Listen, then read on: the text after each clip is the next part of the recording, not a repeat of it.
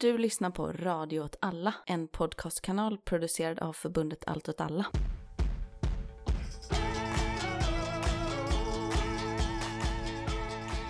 Hej och välkomna till Eld och rörelse Udda krig och perspektiv. med mig Martin Hansson. Och mig, Myran Andersson. Du är tillbaka. Jag är Det har varit tillbaka. eh, länge sedan sist. Ja, nu tycker jag inte vi ska gå till överdrift. Två avsnitt har jag missat. Vi har ett patronavsnitt och ett ordinarie. Ja. Inte två ordinarie. Det var Rasmus. Ja, det var Rasmus Kahnbäck där när, eh, jag vet inte ens vad du gjorde då. Nej, nej, jag vet, jag vet. Men eh, nej, du precis. kan ju bara föreställa dig. Jag kan bara föreställa mig. Och innan dess, vad var det för avsnitt innan dess? Var inte jag med då? Var inte Jo, men då var- men jag pratade inte så mycket. Det var, jag hade inte så mycket input. Nej, Nät av stål och just det. Hizbollah. Kriget 2006 i Libanon. Tycker du att eh, vad vi sa där, har det liksom visat sig stämma på något sätt? Nu har vi ju förhandling, vapenvila och gisslan fångutbyten. Ja, jag vet inte, jag tycker det fortfarande känns lite oklart vad Israels endgame av det här är. Nu är det ju en vapenvila som du säger. Den är ju, vi spelar in söndag den 26 november. Och eh, vapenvilan har väl varit effektivt igång i tre dagar. Och den är ju förhandlad att vara fyra dagar. Mm. Så den ska väl strikt sett ta slut imorgon, eller på tisdag då, beroende på hur man räknar. Men med klausulen att Hamas kunde köpa ytterligare dagar per tio gisslan de släppte. Okej. Så att det finns liksom en överenskommelse på, är det 50 gisslan, som ska släppas under de här dagarna. Eh, Det är därför de släpper typ 12 eller 13 stycken. I stöten. Precis. Sen har de släppt fler än så, för de har ju släppt folk som inte har ingått i, som inte har varit eh, förhandlade om, alltså framförallt då utlänningar som saknar medborgarskap i Israel. Ja. 13 stycken thailändare, Mm. gästarbetare på något sätt, som har blivit släppta. Men så att när det här avsnittet släpper får vi se ifall stridigheterna återupptagits. Det tror jag de kommer ha gjort på torsdag. Men det är det här med att Israels mål är att utplåna Hamas helt och hållet. Och så är det så, det kanske ni inte kan göra med vapen. Så vad ska det bli av liksom? Nej, precis. Och så ska de ta hela Gaza. Och de har varit väldigt tydliga med att det kommer ske en operation söderut. Då är det ju alltså hela Gaza de tar, hela Gazaremsan. Men så ska de inte ockupera det. Jo, Eller kanske? de ska sköta säkerheten där. Sen har väl Biden föreslagit tillsammans med några andra västländer, om jag inte missminner mig, att FN ska sköta säkerheten. Men det som har hänt nu med de här frisläppningarna, för Israel har ju då i sin tur släppt, jag vet inte hur många de är uppe i nu, men de är uppe i 40 eller 50 stycken som Israel har släppt under de här eh, tre dagarna som det har. Det har skett två fångutbyten än så länge. Det tredje ska ske idag, om jag inte missminner mig. Där eh, har det också varit folk till Västbanken. För första gången på länge som man ser väldigt stora pro-Hamas-demonstrationer på Västbanken. Så att om de då ska utradera Hamas fullständigt så måste de också ta hela Västbanken. Just det. Sen måste de ju ta del av Libanon. Och sen del av Egypten, antagligen då ifall de driver ut dem. Delar av Göteborg, om man ska lyssna på Ulf Kristersson. Så. Precis. Så nej, jag skulle säga att det håller fortfarande. Det är väl framförallt något man i efterhand kommer kunna säga ifall det skedde någon typ av för överambitiösa uttalade mål. Blir det ett vapenstillestånd nu? Ett permanent vapenstillestånd? Att det återgår till läget som det var innan den 7 oktober? Det tror jag inte. Men om det skulle ske, det är inte omöjligt. Då så skulle ju Hamas tydligt kunna deklarera sig själv som vinnare. Mm. Trots att de då militärtaktiskt inte har, har det inte varit någon Snack riktigt. någon framgång, nej. Ehm, men att de kan kunna hävda att eh, vi fick de här fångarna frigivna. Vi har satt frågan på kartan. Israel vågar inte längre. Det är därför de drar sig ur nu. Det är därför de går med på en permanent vapenvila. Och inte minst då ifall i förlängningen skulle leda till att Netanyahu fick gå så hade ju det också kunnat vara en del av att säga att vi också fick liksom bort regeringen på något sätt. Jo. Man undrar ju också, men hur tänker då, ifall det var värt det eller inte liksom, med då all bombning och sånt liksom. Men man kanske inte ser det ur det perspektivet riktigt, jag vet inte. Nej, det beror väl på, alltså, det är väl en fråga om psykisk hälsa på något sätt. Att om du tänker att det inte var värt det och inte Mm. intalar dig själv det, då är det nog fruktansvärt jobbigt. Mm. Så att det tror jag att de flesta människor tenderar att i efterhand Rationalisera liksom. rationalisera ett krig eh, var värt det liksom. Om man inte är förloraren då. Om man inte kan, packa- alltså, för det är väl ofta därför man kan säga högre grad av PTSD så bland den förlorande sidan. Jag tänker att om man är vietnames till exempel. Ja. Så kanske, nu vet man ju inte hur fruktansvärt det hade varit ifall Diem och Syd hade vunnit det inbördeskriget. Hur fruktansvärt det hade varit i Vietnam idag då. Men man, man leker med tanken. Så det blev ju liksom inget kommunistiskt paradis direkt i Vietnam. Och Sydkorea till exempel är ju inte heller helvetet på jorden. Alltså, även i väl inte det är ett kommunistiskt paradis heller. Men, men liksom utvecklingen i de Nej, länderna och verkar Vietnam har nära relationer till USA idag och liksom handlar och, och är, drivs ju i, i stor mån som ett vilket kapitalistiskt land som helst. Mm. Så det, blir värt lite så, liksom? det, är skit, det hade varit skitsamma, liksom bli på ett Skulle sätt man ju kan kunna man ju välja, ja. argumentera liksom. Och är med från en liksom vänsterståndpunkt kan man ju också ha den argumentationen Mm. liksom egentligen. Så typ, eh, så länge vi inte faktiskt gör någonting åt kapitalismen så kommer det vara samma skit på ett sätt liksom. Ja. Med vissa undantag då såklart. Och sen var det kanske då dominoteorin. Vad hade varit effekten för resten av världen ifall Vietnam hade misslyckats med att stoppa den amerikanska aggressionen? Alltså, så, så det blir ju väldigt brett. Men jag menar att om du som... Var det värt det? Ja, Mm. det är ju, är ju all, alltid en svår fråga. Jag tror att det finns en, en viktig faktor i det som är att, att det är, var värt att visa att man inte var uträknad på något sätt. Eller liksom bortom matchen. Och, precis, och kuvad till bara underkastelse hela vägen liksom så. Absolut. Nej, det, det kan man ju verkligen tänka sig. Eller så, och jag tänker att det är så det tenderar att fungera i de situationerna liksom. Det finns ju en annan bizarr del av, av det, det som pågår i, i Gaza, eller i, i, i det pågående kriget. Ehm, um, så jag bara tänker kan vara värt att nämna med en kommentar. Och det är ju att båda sidor villkorar att följa liksom de mest basala krigslagar med olika avtal. Alltså att processen för att släppa de här respektive fångarna går ju till så att Israel får en lista av Hamas via Röda Korset tror jag, som säger vi kommer släppa de här personerna i nästa våg. Den listan dröjde igår. Och en av anledningarna till att den listan dröjde var för att de avtalade hjälpförsändelserna som skulle komma in blev inte insläppta på det sättet som det var avtalat om och det var också en diskussion om hjälpförsändelserna skulle även gå till norra Gaza och det hade de inte fått. I vilket fall som helst var det liksom, Hamas höll på sin del av avtalet för att de menade att Israel inte hade uppfyllt sin del av avtalet. Vilket de då inte heller hade. Det var lite andra saker som skedde, typ stridsflyg om man får Gaza till exempel, vilket det inte skulle vara under det här avtalets period. och Så. Och eh, Israel menar att i avtalet så ingår det att Röda Korset ska få träffa alla fångar, alla gisslan, alla de här tillfångatagna israelerna. Och det har man sagt, nej men det är till Röda Korset, men det kommer ni inte få göra, men ni kommer få se våra medicinska Listor liksom. liksom. analyser och så här, Ja. hur deras välbefinnande är. Och då är det ju att båda sidorna då villkorar att följa de mest liksom grundläggande delarna av krigets lagar med ett avtal. Alltså att helt separerat ifrån varandra så det spelar liksom, Hamas ska släppa alla de här civilisterna, ah, framförallt de här kvinnorna och, och, och barnen ska släppas. Det spelar liksom ingen De är inte krigsfångar, de är kidnappade. de är liksom. precis som så, Så så det- de, mm. de behöver släppas, för de får du inte bara ta. Och det spelar ju ingen roll vad som har sagts i ett avtal. Och för Israels del så är det ju hjälpförsändelser till civila. Det är inget man avtalar om i krig, utan det har rätt att komma fram. Det Mm. är så. Så det finns liksom även en sån bizarr överbyggnad i det här, där liksom det är en debatt om, ja men nu har inte de gjort det här och så. Så det är inte så här det är tänkt att, eh, att eh, fungera. Samtidigt, internationella krigslagar brukar väl sällan fungera som det är tänkt Nej, att fungera, nej. liksom, utan det är alltid makt, liksom, grej i det. Absolut. Men, men att det finns en, eh, att det är tydligt att debatten på båda håll ter sig så. Ja. Att det liksom är, de har inte gjort X och de har inte gjort X. Nej. Och, så, och därför behöver vi inte. Och det är inte överhuvudtaget så lagarna är tänkta att följa. Varje part är förpliktigad att följa och upprätthålla. Sina skyldigheter, oavsett vad någon annan gör. Oavsett vad Ja, motparten gör. Det är inte så, det här gäller bara ifall de andra också gör det, utan det gäller Så finns det liksom, specifika undantag. saker som faktiskt fungerar så. Mm. Ja, det är väl en del i eh, tilläggsprotokollet till Genève som berör att transportera sig tillsammans med civilister och att eh, ha civila runt sina militärobjekt. Gör, jag tror att det är formulerat att gör inte att du, Inte får bli attackerad. precis, men du måste visa hänsyn och tillta försiktighetsåtgärder. Det är väl som vanligt, krig är vidrigt liksom. Mm, ja, nej, men verkligen. Det är väl liksom, det kanske är det stora och lite säga om, om eh, vad som händer. Det blir lite så här, det här kommer vara rätt utdaterat tänker jag. Det kan det vara, det kan vara fullt igång igen när det här avsnittet släpps. Ja. Sen, det är ju Palestina och Mm. Israel. Det, var- vi började nyhetssvepet, vi bara gled in i det.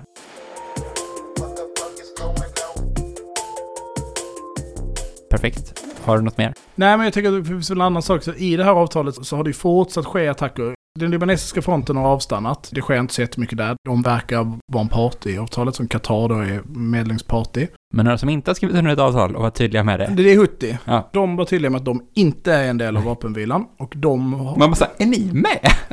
De är en part. De, Lördag kväll så skjuter ju dagen innan det här avsnittet spelas in så skjuter ju IDF ner en, någon typ av drönare eller patrullrobot som kommer från Houthi. Ja, och de är ju med, absolut, liksom, men det känns, de är ju väldigt mycket på sidan, får man ändå säga. Ja, det får man ju säga. Det är en bit. Det är en bit så det blir lite konstigt när de är så, men vi är inte delar av det. Nej, okej, vem ja. Sen har de ju, de tog ju Galaxy Leader. Mm, nej, där, tankfartyget eller vad det Ja, eller? lastfartyget Ja. som ägt av en israelisk oligark. Med helikoptrar. Ja, ja, precis. De landade bland annat en M8. Det var speedboats och en en M8 transporthelikopter som de landade uppe på, eh, på däck. Sen så var- igår så besköts ju också ett, eh, ett annat eh, israeliskt ägt, eller ett fartyg ägt av en Israel. Eh, Ute i Indiska oceanen har det beskrivits som. Av en triangelformad drönare, vilket då syftar på att det är en Shahed-drönare då. Eh, Det är en ganska lång bit från Indiska oceanen till eh, Nej. Iran. Men närmare till eh, Ja, men det är väl strikt sett inte Indiska oceanen där. Jo, Det är väl Arabiska havet som men är inte där. Arabiska havet en del av Indiska oceanen? Är det inte så det fungerar? Så kanske det fungerar, ja. Bengaliska viken är också en del av Indiska Jag oceanen. tror Så, det, ja, att okej, det ja, men då, då, är- då är det ju nära både till Iran, Ja, jo, i och för sig. till Det Jemen. Ja. ja. Ja. Mm. Vi vet inte riktigt Vi det vet, jag vet inte vad det här det, är bara, det bara rör ju på sig Ja. där ute. Mm. Finns det en sådana fasta gränser Nej, på vatten? nej. Liksom? Det är... Vatten har ju mer liminal liksom, egenskap Liminal. i jämförelse med...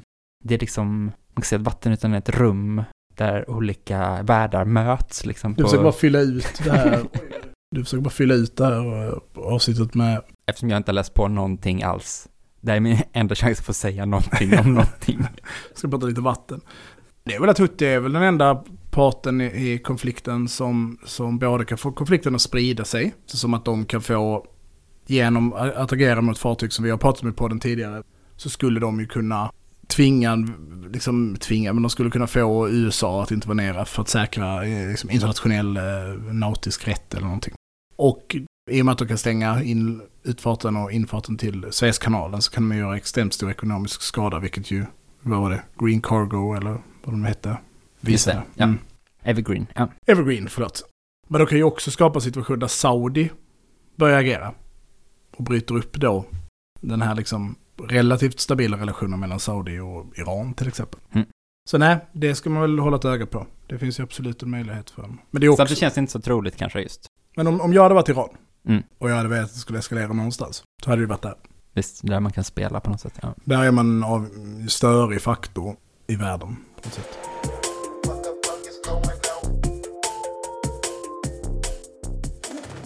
Okej, men över till Ukraina då. Ja. Vad händer i Ukraina? Jag vet inte, jag har inte följt med några nyheter. Ehm, ja, men jag vet inte. Det står still ganska mycket. Det vet jag. Ja, alltså den stora grejen är väl att Ryssland är på offensiven. Och så står still kan man säga för att det går inte skitbra i den offensiven. Men runt 10 oktober så började ju Ryssland anfalla um, Advika. Mm. Och det har varit strider runt Advika i princip hela kriget. Det är liksom en sån. Men de anföll liksom i tre anfallsriktningar.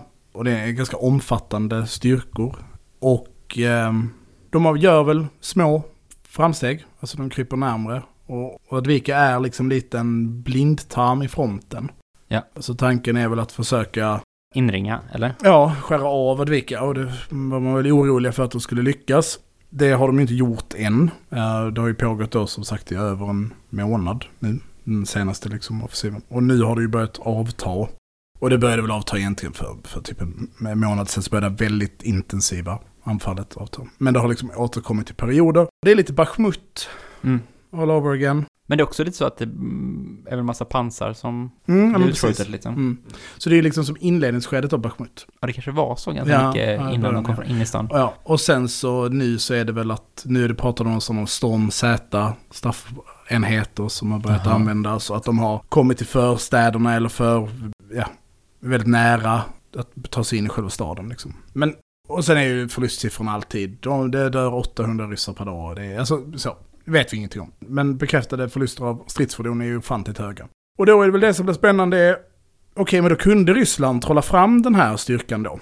Mm. Så kanske jag inte hade valt att sätta den på att anfalla vid Advika, utan jag kanske hade valt att verkligen, att till exempel då att, att återta det brohuvud som Ukraina har lyckats skaffa på den vänstra eh, banken av eh, Kherson. Mm. Strandbrohuvudet där som, som ju har utökats, vilket är jättekonstigt att de kan göra det. De bara borde bli bortbombade typ. Ja, ja. Ja. men det verkar Ukraina ha lyckats göra. Men då har man igen att de här liksom både då att våroffensiven, får väl sägas, var över i någon mening. Mm. Nu är det ju, när det här avsnittet släpps är det väl det sista november. Och den gjorde ju sina begränsade framgångar. Är ingen av de uppsatta målen som sagts tidigare. Är det Vinter. fortfarande en bit till Tomak? Ja, det är en bit till Macke. Och Ryssland har uppenbart gjort bedömningen att de har råd att göra den här motoffensiven, eller offensiven, istället för att förstärka upp de linjerna. Just det. För det här är nog styrkor som hade kunnat... Det handlar liksom ganska mycket. Mm. Om man då ska liksom ta Ukrainas påstådda, alltså förlust, hur många ryssar som de har dödat. Ja. Så pratar de om att de första 96 timmarna av det här så dog det 2000 ryssar. Ja. Eh, Och nu har ju det här pågått ganska länge. Man pratar om att det är 25 000 döda och så vidare. Mm. Så det är en ganska stor, i princip divisionsstor liksom. Jo, och snacket har väl varit att Ryssland har liksom ett 200 000 man dedikerade till Ukraina Mm. totalt liksom. Mm. Så då blir det ju så, bara en åttondel som rök där liksom. Men precis, så det, det blir ju liksom, nu har de inga reserver kvar, nu när som helst kollapsar försvaret, det är helt tomt. Putin gjorde den briljanta planen att beordra sina soldater att hålla frontlinjen, men det var helt tomt bakom och så vidare. Är det nu helt tomt bakom? Är det riktigt dumt då att de det kastar de här anfalls... Borde verkligen inte anfalla då. Så det tyder lite, tycker du, att man kan läsa ut att det antagligen inte är så illa ställt Nej, för utan dem? det finns reserver. Mm. Liksom. Och det finns ju också uppenbarligen stridsfordon. Mm. Det finns ju uppenbarligen stridsvagnar och pansarfordon. Eller liksom, de, Precis, och det, och det finns ju mycket snack om det där, hur många av de gamla sovjetiska förråden går att liksom upp, sätta i bruk igen och så liksom. Uträkningar av hur många stridsvagnar som de har kvar liksom. Mm. På ett sätt kan man ju säga, uppenbart har de kvar liksom. Och är beredda att bränna dem. Så då måste det finnas ett gäng kvar liksom. Och de har ju med all säkerhet också en viss mängd i andra ställen av Ryssland och så här liksom.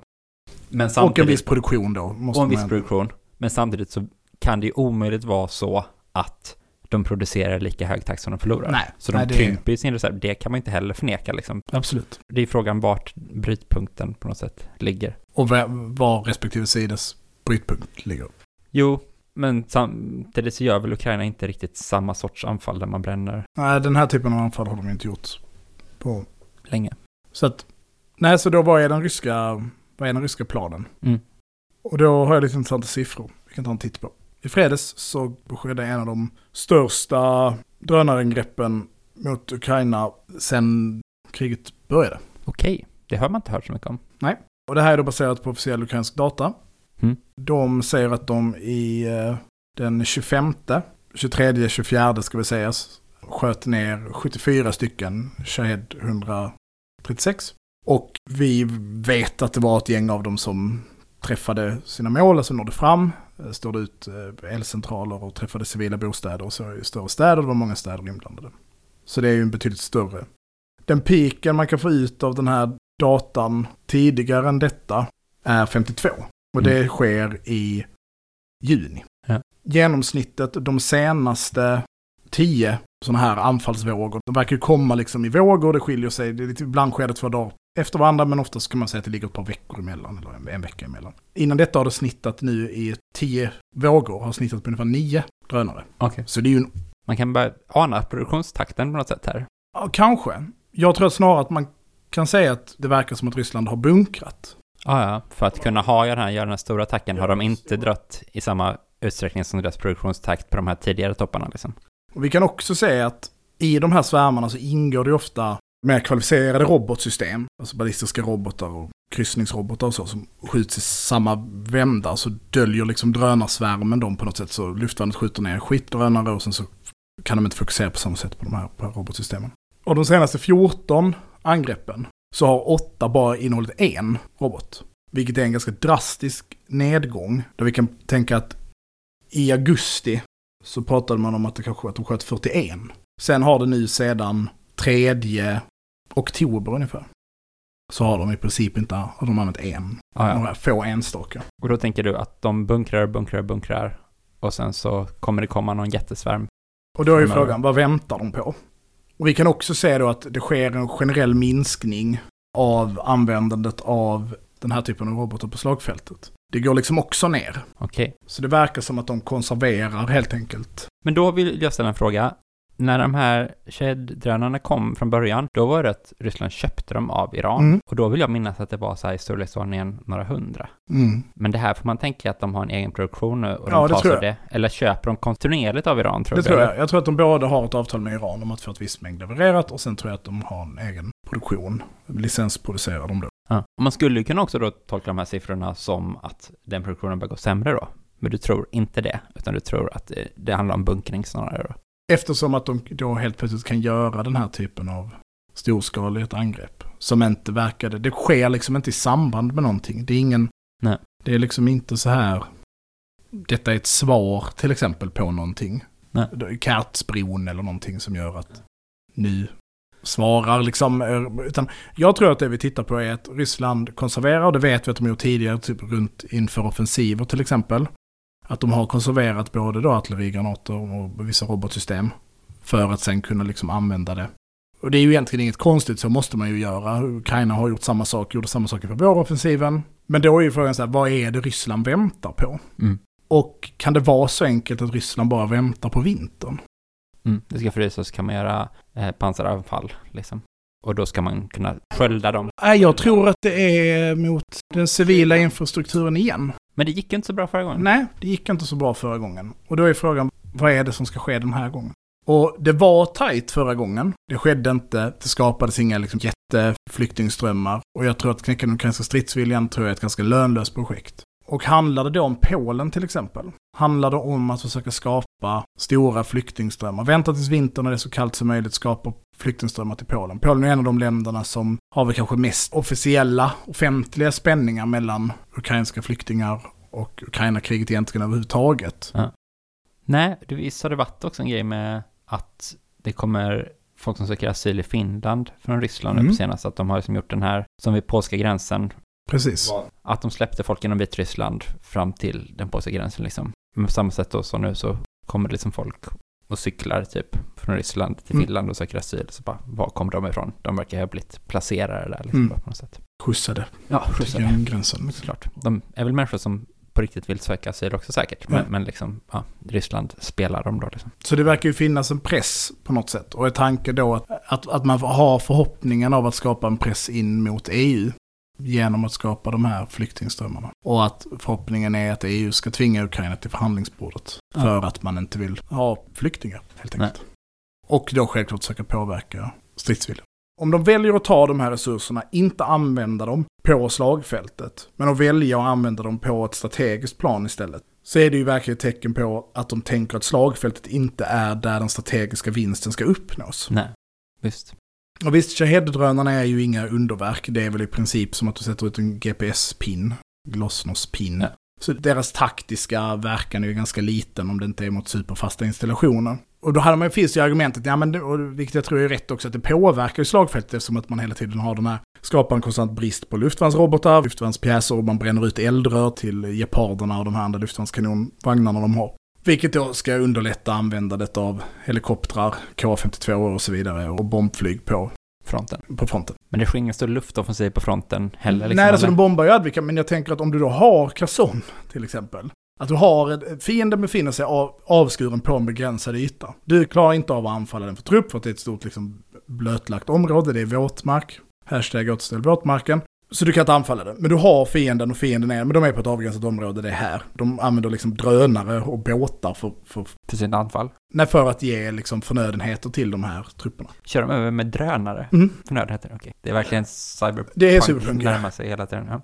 Och sen är det så här, fast vi ska inte använda våra ballistiska och kryssningsrobotar mot det här. Nej. Utan vi ska spara det för att slå ut El, el liksom. Mm.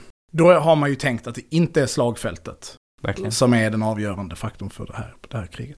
Tänker jag. Ja, men det tycker jag låter som en rimlig analys. Du, finns det någon begränsning liksom för hur många de kan skicka en, i en våg? Blir det ineffektivt ifall du skickar så här 100 eller 200 shades i samma våg liksom? Nej, jag tror att det är ett, nej, nej, det skulle bara eller vara effektivare.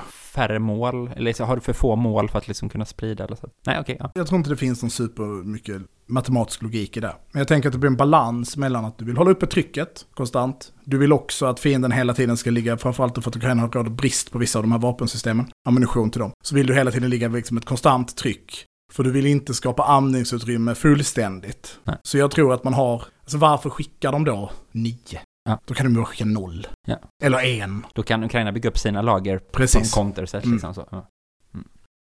Ja, och framförallt så kanske så, så stärks ju stridsviljan av andningspauserna också ju. Just det. kan man återbygga, man kan bygga ut elnät, man behöver inte fokusera lika mycket på att Släcka bränder liksom. reparera saker. Liksom. Nej. Organisera sig då, fundera på motanfall och sådana saker. Ja, Mm. nej, okej. Så att jag tänker att det bara är någon, balansen ligger i det på något sätt. Ja. Det var det nu är värt. Liksom.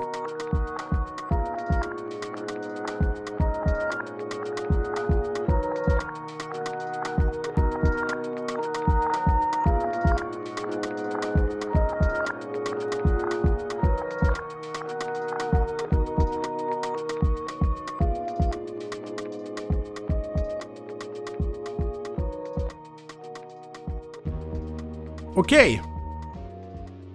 Över till eh, avsnittets huvuddel. Ja. Vi ska fortsätta med boken Väpnat uppror. Skriven av A. Neuberg, alltså den här Gruppseudonymen. gruppseudonymen för en arbetsgrupp inom Komintern. Ja. Som eh, tittade på olika väpnade uppror under 1900-talets början för att dra olika slutsatser. Och vi har kommit till det sista caset, så att säga. Ja. Innan bokens teoretiska del börjar. Och det är inget mindre än eh, Shanghai-upproret. Okej. Och eh, vad, vad kan du om Shanghai-upproret? Ingenting. Nej, det hänger ju väldigt mycket ihop med förra avsnittet. Ja, är det i den här podden. 1921? Nej, det är 1926 och 27. 27 i Shanghai. Just det. Mm. Vi kommer, för jag tänkte att du skulle säga att du känner till Shanghai-massakern. Ja. Vilket är ju tätt förknippat med Shanghai-upproret. På en, med en liten twist. Shanghai, vad ska man säga, ligger i mitten av Kina. Kuststad. Så inte i mitten då, utan... Nej, nej, men så, så på, på kusten, fast i mitten. Ja. Är en stor stad för tiden, viktig järnvägsknutpunkt. Och hamn då. Och hamn, ja. Mycket internationell handel, precis som i Kanton och de andra så har man ju de här internationella kvarteren som liksom styrs som, ja, men som man kan tänka att ambassader styrs idag. Att de är liksom ett eget land. Situationen i Kina, 26 då. Eh, vi ska inte prata om tre uppror. Det här är det kortaste kapitlet, kortaste fallet av de här olika upproren eh, i boken. Men vi ska ändå hinna igenom tre stycken. Och situationen i Shanghai, om jag har fattat det rätt, är att en krigsherre har makten i Shanghai. Den här krigsherren befinner ju sig i krig med Kuomintang. Kuomintang, nationalist, socialdemokrater, jag vet inte vad man ska beskriva dem som, men de är liksom en ganska stor bred samling av olika tendenser i samhället. Har en vänster och en högerflygel. Vid den här tidpunkten så är ju vänsterflygeln i Wuhan, och det hänger lite ihop hur det är så här, men det man känner till om Kuomintang är ju då Chiang Kai-shek, deras ledare. Eh, och det är Kuomintang som håller Taiwan sen, som ju då, hur den här historien ska sluta på något sätt. Vi pratar ju mer om de relationerna i ett av de här tidigare avsnitten också. Ja, vi kan länka det avsnittet om, Ja. om kantonupproret då. Shanghai styrs ju då av en krigsherre, som de alltid refererar till i sådana här. Han heter något. Jag tror att han heter Hisao Chao. Jag vet inte. Snyggt. Han, nej förlåt, de styrs av Sun Xuang Fang. Ja, Hur som Lätt att blanda ihop dem. det är ett krig. Den här armén som Kuomintang har är på väg mot Shanghai. Det sker den norra expansionen kallas detta. Ja. Och Kuomintangs armé, Northern Army. Ja, nästan. Kuomintangs armé, NRA, National Revolutionary Army, pågår då liksom en offensiv där de tar mark. Den är på väg mot Shanghai. I Shanghai då så finns ju Kuomintang såklart, och sen så finns ett kommunistparti. Ett ganska stort kommunistparti, och fackföreningar och allt möjligt. I oktober då 1926 så är läget så att det planeras att göra ett stöduppror för att underlätta för Kuomintangs Framryckande. precis, mot Shanghai. Detta är liksom en allians då mellan Kuomintang, kommunistpartiet och en, liksom en frifräsare som också är med. En annan krigsherre, är det det? Nej, men det verkar mer vara en typ av sån um, riking liksom. Ja, lokal. I boken då, som ju är fruktansvärt tendentiös, så är ju berättelsen att i det här första upproret då så är det att kommunistpartiet, som förvisso har den största väpnade styrkan, de har 130 arbetare, men som också hade 2000 andra, var redo vara soldater. De hade bara inga vapen. De hade inga vapen. Det känns igen. Ja, det, det är så hela tiden. De har lite revolver. Och sen så har då Juho T, som är någon, jag tror att det är den här som är den här frifräsaren. Han har typ 500 legosoldater. Som, som ska vara med. Och sen så har en eh, Komintang då, har en, eh, en relativt obetydlig väpnad styrka. Men de har också typ en kanonbåt som ligger utanför. Kommentang hade det. Eh, ja, de, Ja. som är liksom lojal mot upproret. Så det här första upproret. Det ska sägas att Komintang också har ett gäng vad de refererar till som uh, lumpenproletärer. Alltså, Okej, Kommentaren har skrivit det att Kommentangs kärna var ändå lumpen. eh, de, de, har, de har både, de har lite olika möjligheter, men de har också hundra stycken fattiglappar som är Känns också lite tendensiöst. kanske, lite Stoffe. tendensiöst. Ja. Du vill stoppa in det en gång till. De eh, Kommentangs styrka, de var jävligt risiga. alltså. Mm. Och de har då samlats till ett trepartsmöte, de här frak- fraktionerna. Handelsmännen då, som är de här friräsarna, och Nyo Jung In, som är Komintang då. Och de är så här, vi, vi har, de har ingen plan. Det här låter väldigt mycket som ett rollspelsscenario. Och nu kommer karaktärerna in. De är inlejda från liksom någon annan part att komma fram med planen hur man ska göra. Precis, det är lite... Adventure Party, ja. hände det? Nej, nej, nej. men de har ingen plan. Men kommunistpartiet har lite valt att så här underkasta sig de här Komintang i detta. De här smutsiga tjuvarna ska få bestämma. Ja. Och den enda som finns i planen, det är att det ska börja med en generalstrejk. Mm. Så det kommer vara en generalstrejk, man tänker att man kan få ut 100 000 personer i den här strejken, man tänker att det framför allt är metallarbetare, sjömän, vatten och elektricitetsarbetare och textilarbetare som man tror kommer kunna liksom gå ut strejk, för där har man stark koppling till facken. Liksom. Motståndarsidan då, Sun Shuangs Fangs styrkor, är en infanteribataljon bestående av ungefär 1000 man, mer än 2000 poliser, två eh, kanonbåtar, förlåt, ja, ja två kanonbåtar, men var en då egentligen stödjer Komintang. Ah. Och 760 brigaden, det är inga riktiga siffror på den. Och sen så är det ju att den 76 brigaden befinner sig två dagsmarscher bort från Shanghai. Så att det är ju som, som, precis som i Kanton så är det liksom att fienden kan komma hit på något sätt. Ja. Men är det lite bra också då, ifall de gör det? För att då så underlättar man offensiven. Ja. För jag hade spelat i det här rollspelsscenariot, Mm. då hade jag sagt att man ska börja med att den ena kanonbussen ska bara skjuta ut den andra. Just det, det hade varit smart. Den 16 oktober så är det en annan general som har 10 000 man. Han går över till Komintang.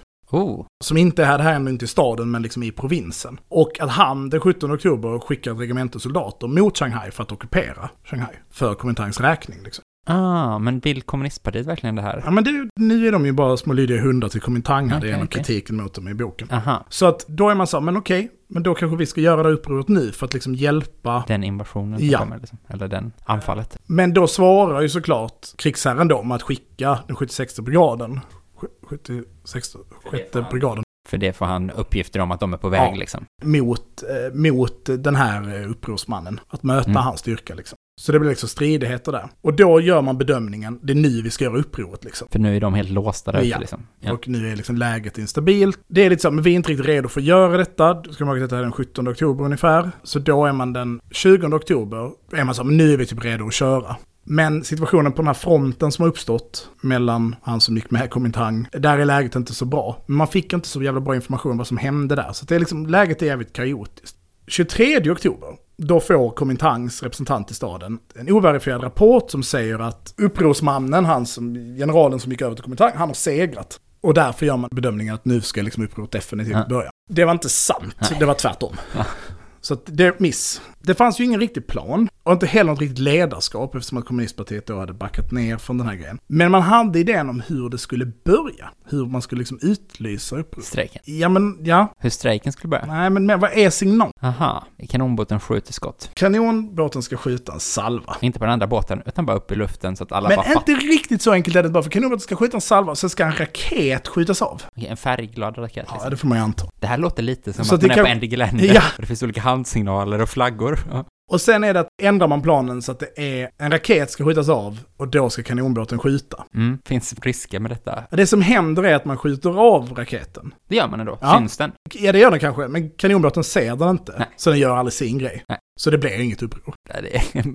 Men det känns ändå skönt, för då dog ingen här. Det blev ju lite stridigheter med polisen, men det är ingen stor grej liksom. Några startade för de såg raketen. vid fem på morgonen så säger kommunistpartiet till sina trupper liksom, ja men skit i det här. Nu, det, här, det blir ingenting liksom. Så det, partiet förlorar ingen. Misstaget de gjorde här var ju då att de hade gjort lite för komplex plan för hur det skulle starta och ingen plan lite riktigt för hur det skulle gå till sen. Nej. Där kände jag bara skönt att Ja, det men inte blev skönt, något. ja. Så den, det första upproret då, det är liksom en av förhändelserna liksom till det riktiga upproret. Och det är väl lite som att, ja det var ju dumt att vi inte hade kommandot liksom. Det borde vi haft, då hade Ja. vi kunnat styra upp Ja. det bättre och så. Men Ingen skada skedd. ingen skada skedd. Så då kommer ju nästa Shanghai-uppror då. Och det sker den 22 februari 1927. Så det är liksom ett par månader senare. Men ingen har kommit och ockuperat staden? Nej, nej. Det, kriget är fortfarande igång liksom. Fronten har också stått, stått stilla ett tag, det har varit lite stiltje liksom. Men i februari 27 så återupptar nationella armén då, Kuomintang, sin offensiv. Och de ska då eh, ta Shanghai och krossa Sun Chuangfang slutgiltigen. 17 februari, nationella trupperna har eh, börjat ockupera områden liksom ungefär 60 kilometer, 6 mil från Shanghai. Och återigen så börjar man göra upp planerna på den här, det här upproret. Nu är kommunistpartiet lite mer aktiva, men återigen, det ska vara generalstrejk. Och sen så, så fort Kuomintangs trupper kommer tre mil från Shanghai till en specifik stad, en järnvägsknutpunkt, då börjar vi. 18 februari så har fackföreningarna ett möte. Fackföreningsmilitanterna ett möte i Shanghai. Och de har ju också talas om södra arméns och revolutionsarméns eh, framgångar, Kuomintangs styrkors framgångar. Och de är liksom övertygade om att nu är Sun Chuangfangs tid slut, han kommer få däng. Så de bestämmer sig att nu jävlar är det generalstrejksdags. Utan att konfererat med... Kommunistpartiets väpnade uppror då. Så att det ska bli generalstrejk och ett eh, fullständigt arbetaruppror i staden. Centralkommittén, kommunistpartiets centralkommitté, deltar på det här mötet. Och vad jag säger, jag var tvungen till att hålla med liksom. Det blir konstigt om jag skulle sitta och säga nej. Så... Men han vill, för de kunde också sagt vi har en grej på gång. Men det ville man heller inte göra. Nej, men vi vill inte vara den. Alla är skittaggade.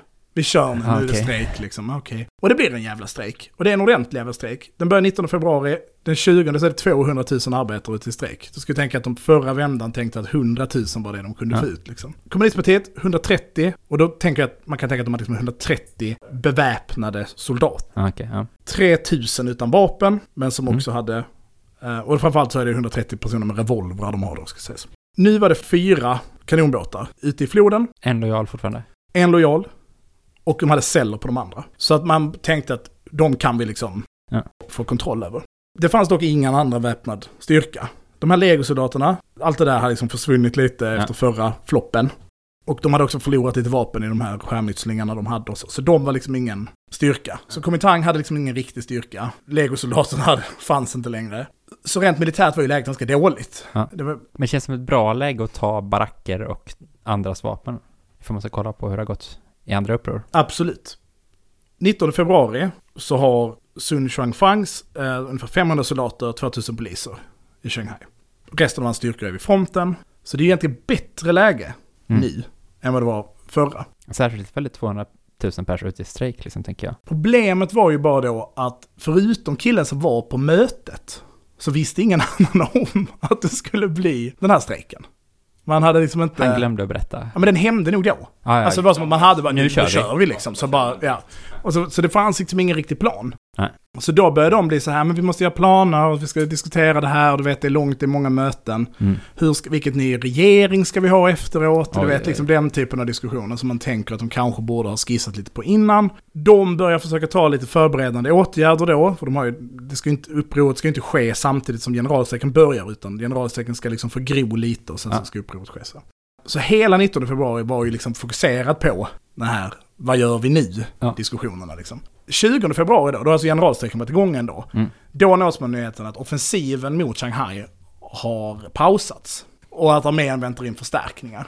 Då är Sun Chongfang så här, okej, men då kan vi bara slå ner den här jävla generalstrejken. Så det blir en jävla slakt alltså. Man är avrättar lite folk och man eh, utsätter Mm. liksom strejkarna, de strejkande för terror.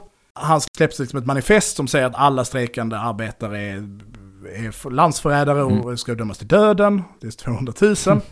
Och då hamnar ju partiet, ska vi blåsa av den här strejken? Mm. Så ska vi liksom backa nu, för det här är liksom, läget är ju inte bra. Eller ska vi göra det till ett väpnat uppror, fullskaligt liksom? Alla frågorna är på bordet, det har diskuterats fram och tillbaka. Slutligen så når man beslutet att okej, vi, vi får köra, vi fortsätter, vi blåser inte av strejken. 21 februari, 6 på kvällen, då smäller det, då är det väpnade uppror. Ja. Och varför inte bryta ett vinnande koncept som kanonbåt ska skjuta en salva mot, eh, vad ska man säga, regementesbod, liksom militärens högkvarter. Ja. Bomba den liksom med artilleri från en kanonbåt. Och sen kör vi. Kanonen funkar inte. Nej. Så det, så det blir inget. Eh, Det kan, det låter lite som att man bara hittade på att det inte funkar. nej men den funkar inte. Uh, salvan skjuts inte. För, och jag citerar boken, någon materiell anledning. Det var något eh, tekniskt där. Det här kan sänk- det vara att man satt på en båt, omgiven av tre andra båtar och visste, behöver vi skjuta på staden så sänker de oss? Ja. Det är en materiell anledning man, man vet inte. Men, men man skiter i det. Moralen är ju extremt låg bland upprorsmännen. De upplöses och liksom försvinner igen. Man är så okej men vi får köra igen. Vi kör sjätte, eller 22 februari då. Dagen efter. Imorgon. Imorgon. 6 pm. Samma grej. De kan fixa, Kanonbåt. fixa kanonen tills dess. Eh, Men under det här dygnet så har liksom omständigheterna förändrats på ett sådant sätt att det inte är så fördelaktigt att köra längre. Strejken är nedslagen. Ja, och att liksom fronten har stabiliserats så mycket att han kan börja få in förstärkningar och så. Ja. Man börjar avrätta arbetare och så. Och man lyckas inte dra in järnvägsarbetarna i strejken. Så de kan liksom skeppa in trupper via järnvägen då. Strejkande massan hade minskat till ungefär 100 000, halverats på, från 20, 20 till 21. Planen var väl i princip typ samtidigt så skulle man avväpna de olika eh, poliserna och ta administrativa byggnader, ta vapen, dela ut en massa, du, du vet Ja, ju hur man... känner. Du känner till hur det här går till. Man skulle också storma de andra båtarna. Och man skulle få vapen från den båten som var lojal. Just det. Om man, trots att läget har förändrats till sämre, den 22, så kör. Okej. Och Den börjar, utlyst timme. Kanonbåten, lyckas den skjuta? Ja, Wow. och till och med alla fyra börjar skjuta. Alla går med? Alla går med. Fy fan fett. Man attackerar arsenalen, det här liksom området om man säger. De hissar vit flagg och ger sig. Man attackerar barackerna och järnvägsstationen, garnisonshögkvarteret och så vidare. De skjuter nonstop i två och en halv timme, så skjuter de här kanonbåtarna liksom Ja. i mållinjestaden. De är, nu, nu är det som att man känner igen det som händer nu, men de här som skulle åka till båten och hämta 70 gevär, Ja. de misslyckas för att båten som skulle köra dem kommer liksom inte i tid. Klassiskt. Klassiskt upprorsproblem. Det Ja. verkar ju vara... Folk har svårt att hålla tid. Ja, men de har svårt att hålla tider. och man- Många vill inte man dö, ser. så de s- säger att de ska komma men gör det inte sen. Eh, Mm. Så att man, de här målen man har lyckats bekämpa kan man inte heller riktigt ta. Nej. Nej, man har liksom... Södra delen av Shanghai, Fast de har hittat vit flagga till och med. Kan Mm. man inte gå in och ta deras grejer då? ja, men utan vapen är det svårt. Så i södra delen av Shanghai så är liksom upproret väldigt framgångsrikt, men i andra delar så, så blir det liksom bara korta stridigheter, Ja. sen slås man ner. Och det Chapei, som ska vara det, liksom det största arbetarcentret i Shanghai, deltar överhuvudtaget inte i de norra delarna. De, det händer liksom inte där. Okej. Antagligen börjar, är det för att de inte börjar för att de inte hör kanonelden. det är svårt i en stor stad Ja, liksom. Men det var det som låter där borta. Men ja. Ehm, och när de, har- de har ju stått och väntat där och så hör de ingenting så då upplöser de sig själva efter ett tag. Så här, men här kan vi inte bara stå och hänga konstigt, då blir vi ju avrättade. Ehm, så att det här är ju lite, det slås liksom ner efter ett tag. Det, blir, det tar sig inte. Så det här är ju liksom någon halvvinst på något sätt. Ja. De har ändå fått alla fyra kanonbåtar. Ja, det precis. Det, jag tror inte de får behålla dem, ska vi säga. Sen kommer ju liksom repressionen nu, men Eh, men stannar man med sina båtar? Drar man men inte de kanske drar eller så blir de sänkta eller så Ja. kapitulerar väl de. Men är jävla klantigt det här med, Ja. med hur de kommunicerar med varandra i alla fall. Ska de göra ett till försök? Blir det tredje Shanghai-uppror? 21 mars kör man igen. Och lite det som har hänt är väl att repressionen som sker efter det, förra upproret, blir liksom inte så jävla brutal. För det här är ju fort, det pågår fortfarande ett krig liksom. Och man har lärt sig väldigt mycket om det upproret. Och man kan liksom behålla en del av de erfarenheterna. Nu är ju också kommunistpartiet liksom den definierande faktorn i det här upproret mycket tydligare än vad det var tidigare, framförallt jämfört med första gången. För nu har de ju lite gjort det här en gång och det var liksom delvis framgångsrikt på något Men det var sätt. de som lyckades ta över saker med sina revolvermän då? Ja, liksom. Och det var liksom som att de tidigare upproren har varit olika testomgångar som man då uppenbarligen inte lyckats med tillräckligt kraftig repression slå ner. Enligt boken då så hänger detta ihop då med att den borgerliga delen är nu liksom inte med i räkningen längre, utan de, nu är det bara proletariatet, nu är det bara kommunistpartiet. Och inte någon lumpen Nej, precis. kommentang heller. Så att direkt efter misslyckandet den 22 februari när man bedömer att "Men nu går det inte att fortsätta driva det här upproret, så beslutar centralkommittén, sina olika partiorganisationer, att så här, varför gick det här på röven? Vilka lärdomar kan vi dra och hur åtgärdar vi dem? Och det gör ju bland annat att Bland annat för att de kan detta är ju för att han då inte vågar dra igång så mycket mer repression. Alltså för att han är rädd att det ska explodera igen. Ja. Utan det är liksom, man slår ner det här och sen så bara, okej nu chillar vi allihopa liksom. Jag fan inte om det här, för Nej. då jävlar kommer repressionen. Ja. Så att man bildar ju liksom en, eh, en väldigt noga uppstyrd militär struktur. Vi pratade om 130 man Ja. tidigare. Nu räknar de med att de har men, runt 5000 man som ska vara beväpnade och utbildade. Oj, Ja. jävlar, det har hänt saker. Nu har det hänt saker. Man kunde antagligen värva många då. Och var kommit undan en massa från? vapen. Okej. Som man lyckades gömma undan liksom. Ja, ja, ja. Och man börjar utbilda folk. Man bygger upp en riktig militär struktur, nya ledare. Varje 30 man, eller 20-30 man, alltså en pluton, har ett befäl. Det befälet är ansvarig för en speciell stadsdel. Den ska studera den stadsdelen, vilka hustak, vilka gränder, vilka gator, hur anfaller vi här, hur försvarar vi här, vilka byggnader är viktiga, vilka är oviktiga och så vidare.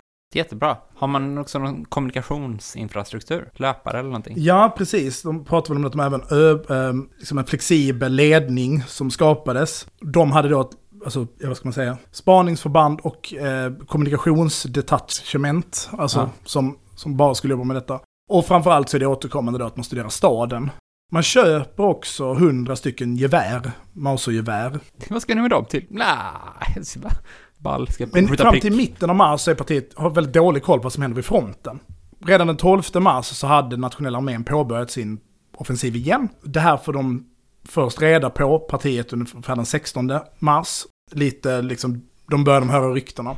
Samtidigt så får de reda på informationen att okej, de rör på sig nu, de kommer vara här den 20 till den 22. Någonstans där så kommer liksom Komintangsarmén hit. Och då bestämmer centralkommittén att då ska upproret ske den 20 eller den 22. På samma sätt, när de når hit så ska då börjar upproret, liksom samma modell. Men man hade också lyckats kollaborera mycket mer med den nationella armén. Man hade liksom aktiv kommunikation med dem, vilket är lite ironiskt eftersom att de då inte visste att de rörde på sig. Men så att man hade också fokuserat extremt mycket på järnvägen. Mm. Och haft sabotörer ute på järnvägen över en lång tid. Som blev ett riktigt problem för, för krigsherren.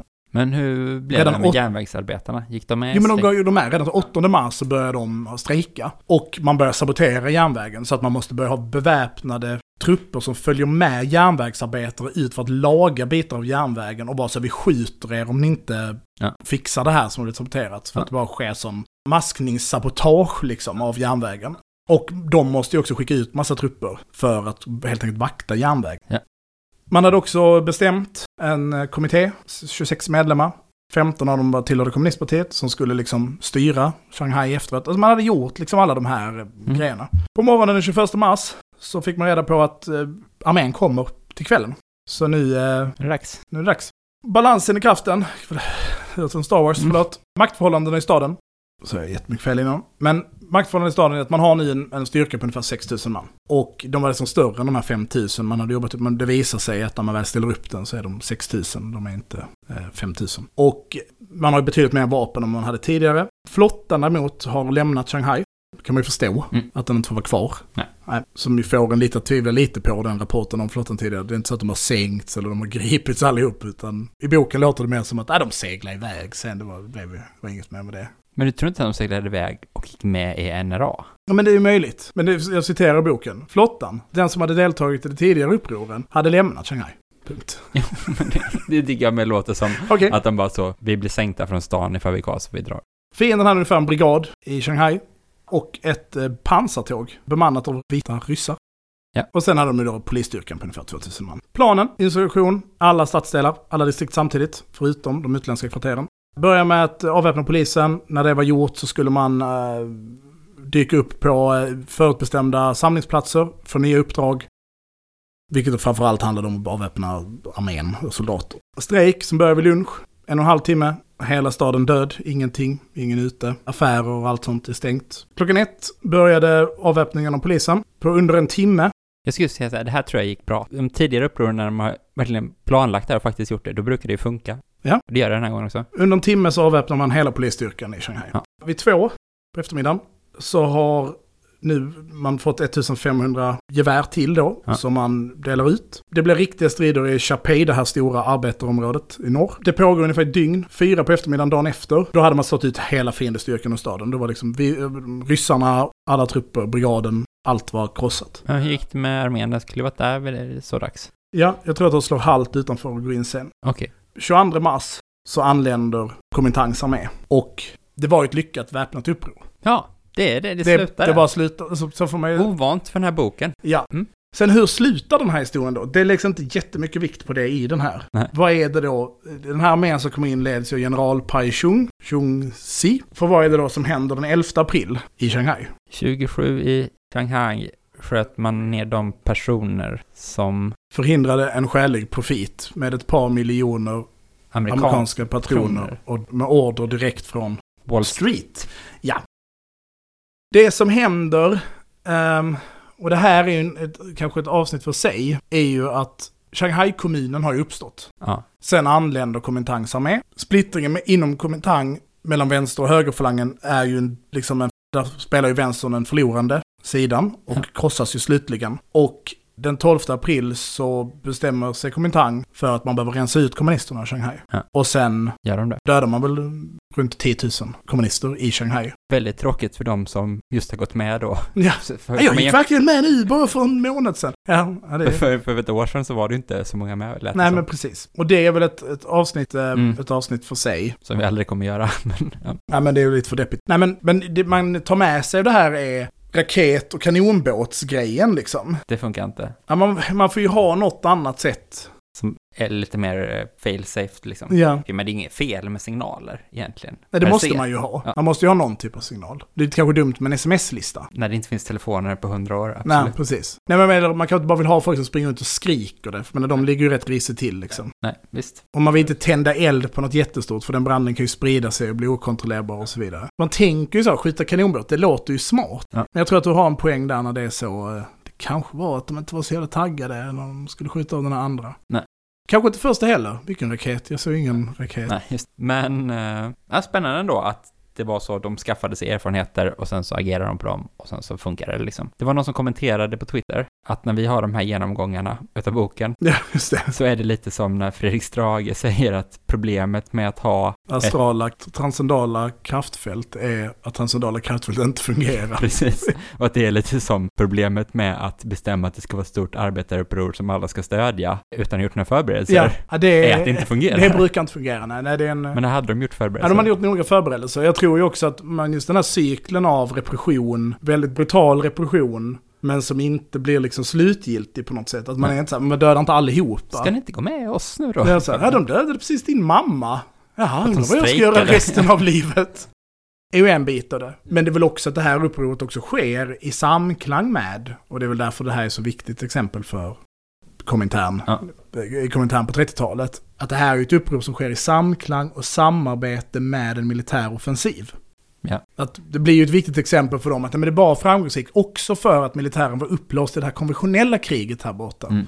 Så, Så det är bra att ha konventionella krig. Ja, Ja. läs vår pamflett om, i Tyskland om eh, kommunistiskt uppror. Det står här att när eh, den vänliga armén rycker fram mot staden så ska man göra väpnade uppror. Ja, Jaha. Ja, men... eh, inga andra reflektioner över Shanghai-upproret. nej, inte spontant. Det, finns inte, det fanns inte så mycket att ta på tycker jag sådär. Eh, Jag tycker det är kul att de ska använda en raket. Mm. Det känns... Eh, Salem 2008. Ja, precis. en raket mitt på dagen. men, men jag tänker att det finns... Både det är roligt, men, men det är som alltid när man läser om Kina. Mm. Så slås man av känslan, fan vad jag inte kan någonting om Kina. Visst. Att man har liksom, det är så extremt breda penseldrag man kan den historien. Mm. Men hur man känner igen namnet på liksom många av städerna som nämns och, och så har man ju uppenbart hört tidigare. Men eh, verkligen inte att man har någon liksom stenkoll på den, eh, på den historien. Det kanske man borde ta och sätta sig in i på riktigt. Kan se om man kan hitta någon historiebok. Mm. Vi, när vi ska ha vår stora serie om krig i Sydkinesiska sjön Just det, så då måste vi kunna det här lite. Ja. Liksom. Ja. Kanske skulle, den idén vi har att vi ska ha det före det bryter ut.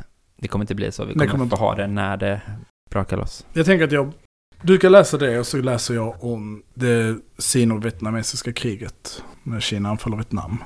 Efter Vietnamkriget. Just det. Och det känns som ett krig jag kan rätt bra men borde kunna bättre.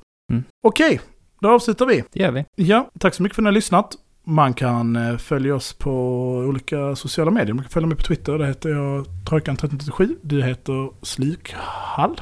At Slukall. Ja, jag heter att Trojkan 1337. Slu- Om man var Slukhål så tror jag man hittar också. Man kan följa oss på Facebook, där heter Eldorörelse. Man kan följa oss på Instagram, där heter vi eld.och.rorelse. Man kan bli Patreons, vi släppte ett Patreon-avsnitt eh, igår då. Det Mm. ligger ett nytt ute. Man kan eh, bara ge oss pengar. Man kan också köpa en t-shirt. Just det. Allas webb. Shop. Man borde fan eh, borde trycka på en kaffekopp. Vi borde göra en kaffekopp. Okej, jag dricker inte kaffe. Nej. Så jag skulle kunna tänka mig att vi gör en energidryckskopp istället. Mm. En Club Mate-kopp. Man kan fortfarande donera pengar till Friends of Hebron ifall Ja. man vill, som allt alla har en liten kampanj kring. Gör det. Den borde ta fart nu när vi har blivit världskända med, eller allt alla Göteborg. Ja, just det. Ulf Kristersson pratar i Pustervik eller vad det Ja, heter. Mm. jävla, jävla sopa. Ja. Tack så mycket för att ni har lyssnat. Tack och hej. Ha det gött. Hej då. Hej.